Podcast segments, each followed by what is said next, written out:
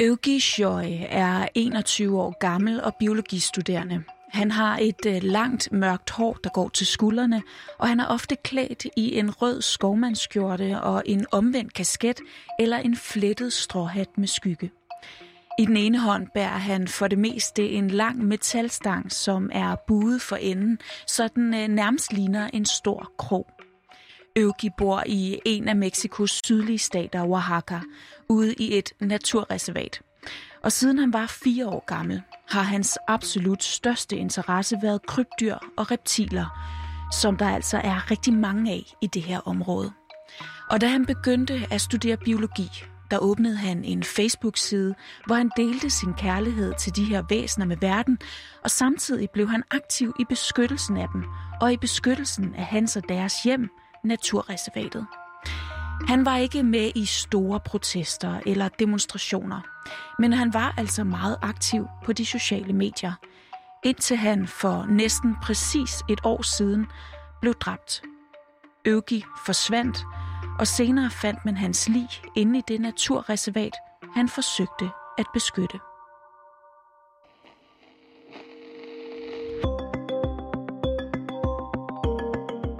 Øvgi er øh, bare en ud af i alt 18 identificerede miljøforkæmpere, der blev dræbt i Mexico sidste år. Det viser en ny rapport, som mildest talt er skræmmende læsning. Antallet af trusler, angreb og drab på miljøforkæmpere i Mexico stiger nemlig. Og rapporten afslører, at miljøforkæmperne ofte bliver angrebet af de selv samme mennesker, som man ellers skulle tro skulle beskytte dem. Hvilket måske skal ses i lyset af, at den meksikanske regering har en, øh, ja, mildest talt øh, lidt øh, anderledes tilgang til miljøet, end de her forkæmpere har. I udsyn i dag skal vi til Mexico for at finde ud af, hvorfor det er så farligt at kæmpe for miljøet netop der.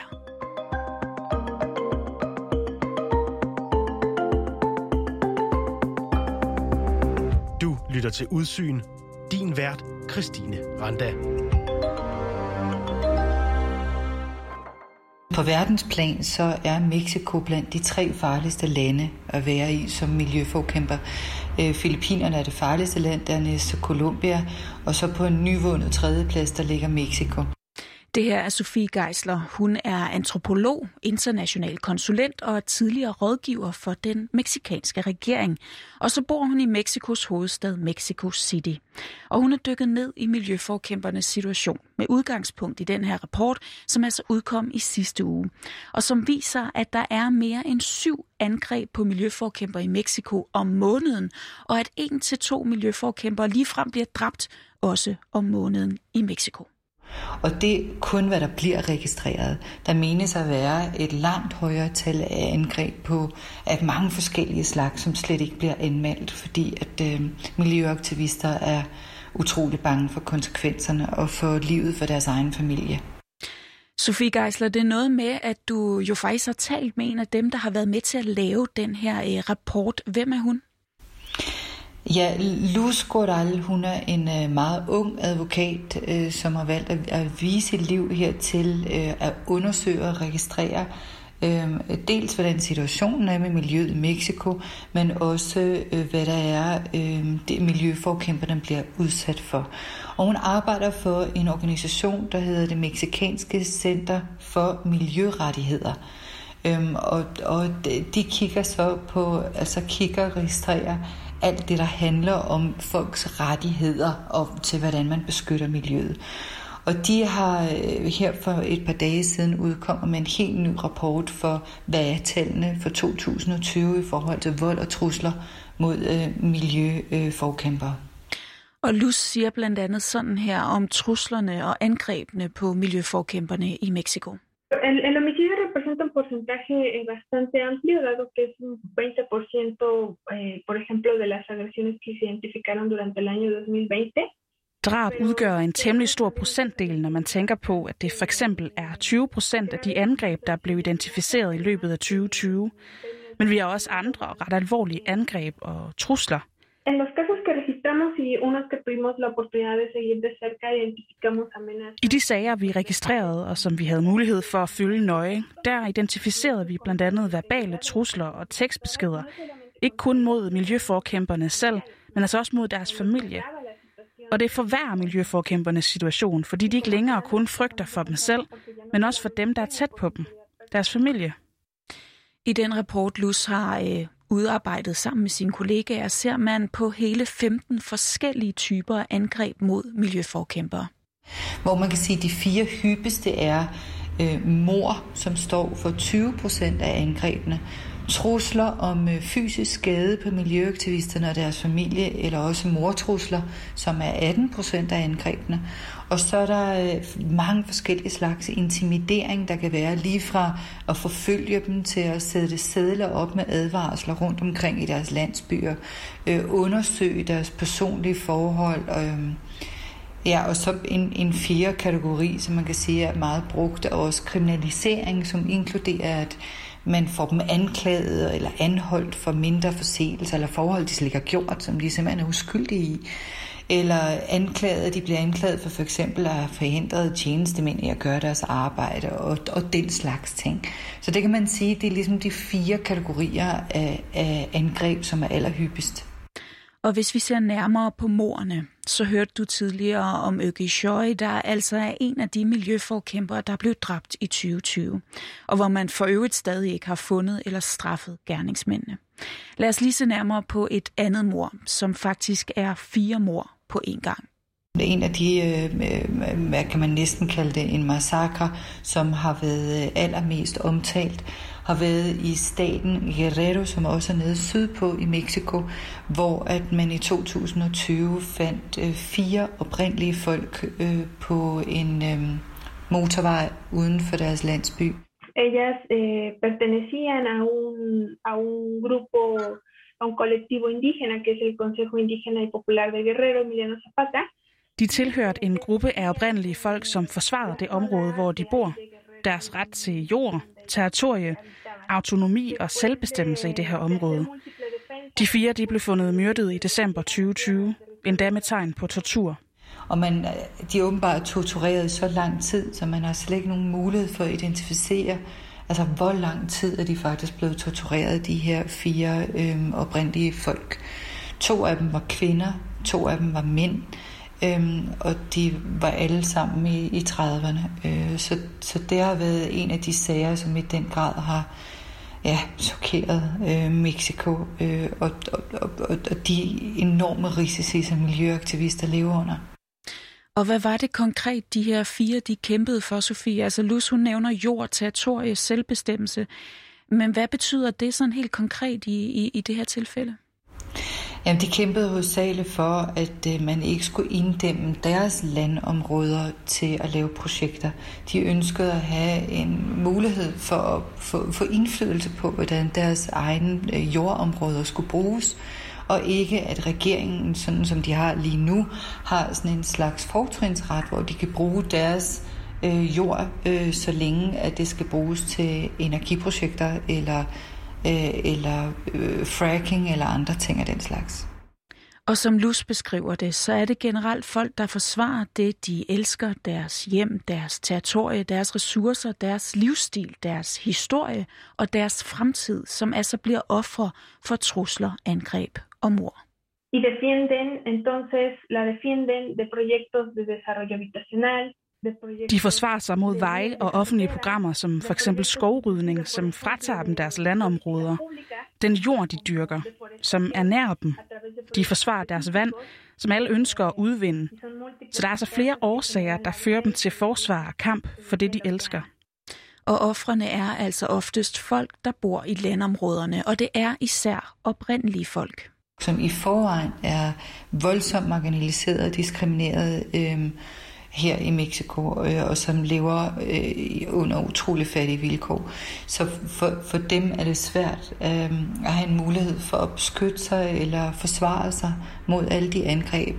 Øh, og, og mange af dem, øh, af de her angreb mod miljøforkæmperne, jamen det foregår også i i de her øh, øh, områder i Mexico, som er meget lidt tilgængelige, forstået på den måde, at der er ikke meget signal, øh, internetsignal eller telefonsignaler, øh, så de kan heller ikke bede om hjælp. Og når der sker et mor, så foregår det ofte sådan her. Un patrón que hemos identificado es que la persona defensora es inicialmente eh, desaparecida. Eh, der er et mønster, som vi har identificeret, og det er, at personen forsvinder i flere dage, og så finder vi en krop uden liv nær deres hus eller de steder, de forsvarer. Og Sofie, prøv lige at forklare, øh, hvem er det, der, der kidnapper og dræber de her miljøforkæmpere? I ydre yderområder der er jo en meget stor del af dem af de lokale ledere af forskellige slags, som simpelthen har, har en eller anden form for alliance med, øh, med firmaer eller med øh, andre dele af regeringen, som laver større projekter. Men det kan også være øh, øh grupper af organiseret kriminalitet, som øh, for eksempel her i Mexico står for en meget stor del af den illegale skovrydning, øh, hvor de simpelthen har allieret sig med internationale firmaer, og det er noget, som giver en voldsomt stor indtægt, men det er også noget, som, som øh, ofte skal til for at rydde de store områder, de bruger til at, øh, at dyrke for eksempel... Øh, øh, øh hvad hedder det, marboller og forskellige andre ting, som skal bruges, altså opium og forskellige andre ting, som skal bruges til deres, øh, øh hvad hedder det, øh, stoffer, de stoffer, som de sælger, altså til narko. Og apropos de kæmpe store internationale og transnationale selskaber, som narkokartellerne altså angiveligt også allierer sig med, så lader de her selskaber altså også til selv at have deres egne metoder til at undgå alt for meget modstand fra miljøforkæmperne. De ansætter og betaler blandt andet lokale. For at intimidere øhm, befolkningen, blandt andet oprindelige folk. For hver gang de protesterer eller forsøger at stille firmaerne til regnskab, for eksempel for forurening eller inddæmning i deres land, eller transport over deres marker og afgrøder, i det øjeblik, de forsøger at på en eller anden måde stille firmaerne til regnskab, så er der altså nogle af de firmaer, som, som ansætter folk til at angribe dem, øh, for at de skal stoppe med at protestere. Og så er der jo desværre mange alarmerende undersøgelser, som viser, at mere end 40 procent af alle angreb er begået af regeringsansatte. Det er altså regeringen selv. Okay, spol lige, øh, spol lige tilbage. Prøv lige, prøv lige at lade os høre det igen. Mere end 40 procent af alle angreb er begået af regeringsansatte. Det er altså regeringen selv. Det lyder jo helt vildt. Og Sofie måtte også lige selv spørge Luz en ekstra gang, om det virkelig kunne være rigtigt. Men Luz, hun var altså helt klar i spyttet. Sí, sí, sí, sí. La información obtenida nos, nos da indicios para presumir que ha sido el gobierno. De oplysninger, vi har samlet, giver al mulig grund til at antage, at det er regeringen.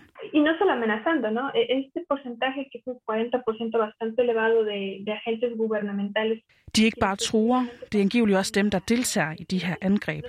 De repræsenterer en voksende trussel, og de deltager også angiveligt i miljøforkæmpernes forsvinden, i indbrud og mor. Sofie, jeg ved godt, at der er mange korrupte politikere, især i Mexico, men, men det her lyder jo som decideret øh, aktiv deltagelse og udførelse af angreb. Forklar lige, og, jeg spørger måske naivt, men hvorfor skulle regeringsansatte tro og angribe sårbare lokale i deres eget land? Ja, hovedsageligt er fordi, at langt størstedelen af de store megaprojekter, det er regeringen, der øh, udfører dem. Og det megaprojekter, så snakker jeg alt lige fra raffinaderier til øh, minedrift, til forskellige former for motorveje, til øh, jernbaner osv. Det er jo hovedsageligt regeringen, der opfører de megaprojekter. Og så er der jo protester af forskellige form på grund af forurenede, øh, forurenende aktiviteter, eller når, de bliver, når folk bliver frarøvet deres land lige pludselig. Øhm, eller de private projekter, som regeringen faktisk har givet tilladelse til, selvom de måske ikke skulle have gjort det. Og så i andre tilfælde, så har regeringen simpelthen gået ind altså på lokalplan og lavet korruptionsaftaler mellem lokale kommuner og private virksomheder, så at de i fællesskab kan udnytte øh, landområderne. Det kommer dem begge, til, til begge, øh, begge parter til gode, men øh, de ønsker jo ikke, at det skal tjekkes ud, øh, om de overholder regeringen, eller at de bliver hængt ud i medierne nationalt eller internationalt for at have lavet så store korruptionsaftaler. Så øh, det er klart, at de har jo en meget stor interesse i at få reduceret og nedkæmpet hver eneste protest, der kunne være.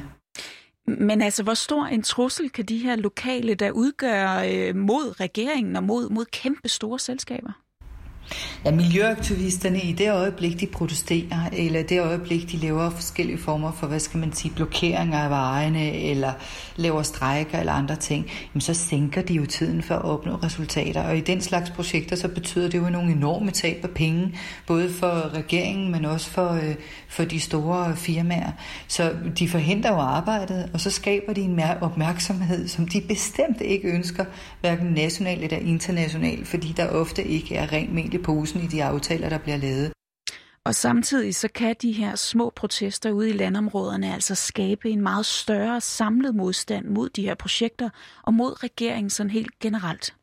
Man kan sige for eksempel, at øhm, den nuværende regering har for nylig startet det, man kalder et megaprojekt som sådan en slags jernbane til turister, der krydser et utroligt stort naturområde. De krydser faktisk en hel stat, som er beboet af oprindelige folk. Og det præsidenten, det er Andrés Manuel López Obrador, en af hans allervigtigste projekter, som han har promoveret allerede fra sin valgkamp for to år siden. Så derfor har han jo virkelig travlt med, at den her jernbane til turister skal blive færdigt, fordi det er en symbol på en af hans store idéer. Øhm, så øh, de havde så travlt med at komme i gang med at bygge den her jernbane, at de faktisk ikke lavede alle de undersøgelser, de kulturelle, sociale og miljømæssige konsekvenser, som der er ved at, ved at lave det kæmpe megaprojekt, som krydser hele de oprindelige folks land. Så øhm, nu er projektet blevet større og større og mere og mere omfattende, og de oprindelige folk ønsker ikke projektet, og hver eneste dag forsøger de på alle mulige måder at gøre opmærksom på, at man ikke har overholdt lovgivningen, at man ødelægger mere og mere deres land. Nu har man da fundet på, at man vil bygge to etager på den her jernbane øh, igennem deres jungle. Så øhm, i år har regeringsansatte, har netop den øh, organisation, jeg snakkede med, har jo har virkelig registreret mange trusler fra regeringsansatte, som har angrebet det oprindelige folk hver eneste gang, de forsøger at komme tæt på for at få informationer, for at stoppe, for at spørge, for at forsøge at indsamle mere information om lovovertrædelser, at tage billeder af deres arbejde. Og altså selv Lusses organisation, som øh, Sofie har talt med, er blevet troet af regeringen. Bare fordi de har registreret de forskellige protester, der har været, så er de blevet troet med blandt andet, sådan, at der er fået lavet dybtegående undersøgelser af deres finanser for at hænge dem ud. Og det gør regeringen meget ofte for øjeblikket. At de har lige lukket en af de allerstørste kritiske nyhedsmagasiner for at have en gammel gæld til skattevæsenet, der svarede til 5.000 kroner. Så det er trusler, de følger op på for simpelthen at intimidere organisationerne så meget, at de ikke hjælper de oprindelige folk. Og alt det her udstiller ret tydeligt det gennemgående problem og det clash, der er mellem regeringen og miljøforkæmperne.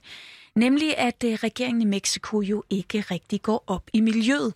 De har faktisk en, øh, en helt anden strategi. Ja, hvis man skulle sige det med den nuværende præsident øh, López Obradors egne ord, så er det en kurs mod energisuverænitet. Det han ønsker, det er, at Mexico skal være fuldstændig uafhængig af andre lande i forhold til energiproduktion. Øhm, og så vil han gerne centralisere al energiproduktionen til staten, sådan, så der overhovedet ikke er nogen indblanding for private firmaer. Og det vil sige, at øhm, han har simpelthen sat sig på, at, øhm, at øh, Mexikos energistrategi skal handle om flere raffinaderier, altså mere petroleum, mere olie, og så vil han sætte sig hovedsageligt på kul. Hvilket er lige det modsatte af den tidligere meksikanske regering, der faktisk forsøgte at åbne landet op for internationale investeringer i grøn energi. Og man har også skrevet under i Paris-aftalen på en, altså et mål om, at man i 2030 skulle have i minimum 30 procent øh, grøn energi her i Mexico. Det er man meget langt fra, og præsidenten har for ganske få uger gået ud, øh, for uger, uger siden gået ud og sagt, at der bliver overhovedet ikke investeret i grøn energi, og han er i gang med at øh, nedlægge alle kontrakter med udlandske firmaer, som har etableret sig i Mexico for at skabe grøn energi. Men samtidig så ser vi altså også, at i slutningen af april, der underskrev Mexico en international traktat. Officielt hedder den aftale en regional aftale for adgang til information, offentlig deltagelse og retfærdighed inden for miljø i Latinamerika og Karibien. Og det er den allerførste af sin art i verden, fordi det faktisk er en bindende aftale for landene, der underskriver den, øh, og hvor de forpligter sig til at beskytte alle miljøforkæmpere og menneskerettighedsforkæmpere øhm, og forebygge trusler mod dem og garantere deres sikkerhed på alle tidspunkter. Såvel som også at give dem adgang til information og andre redskaber, øh, så de kan udføre deres arbejde. Den havde jeg altså personligt ikke lige set komme, og det virker jo umiddelbart som et øh, stort skridt frem, det her. Men, men, men, øh, det er jo måske lidt for tidligt at blive sådan helt begejstret.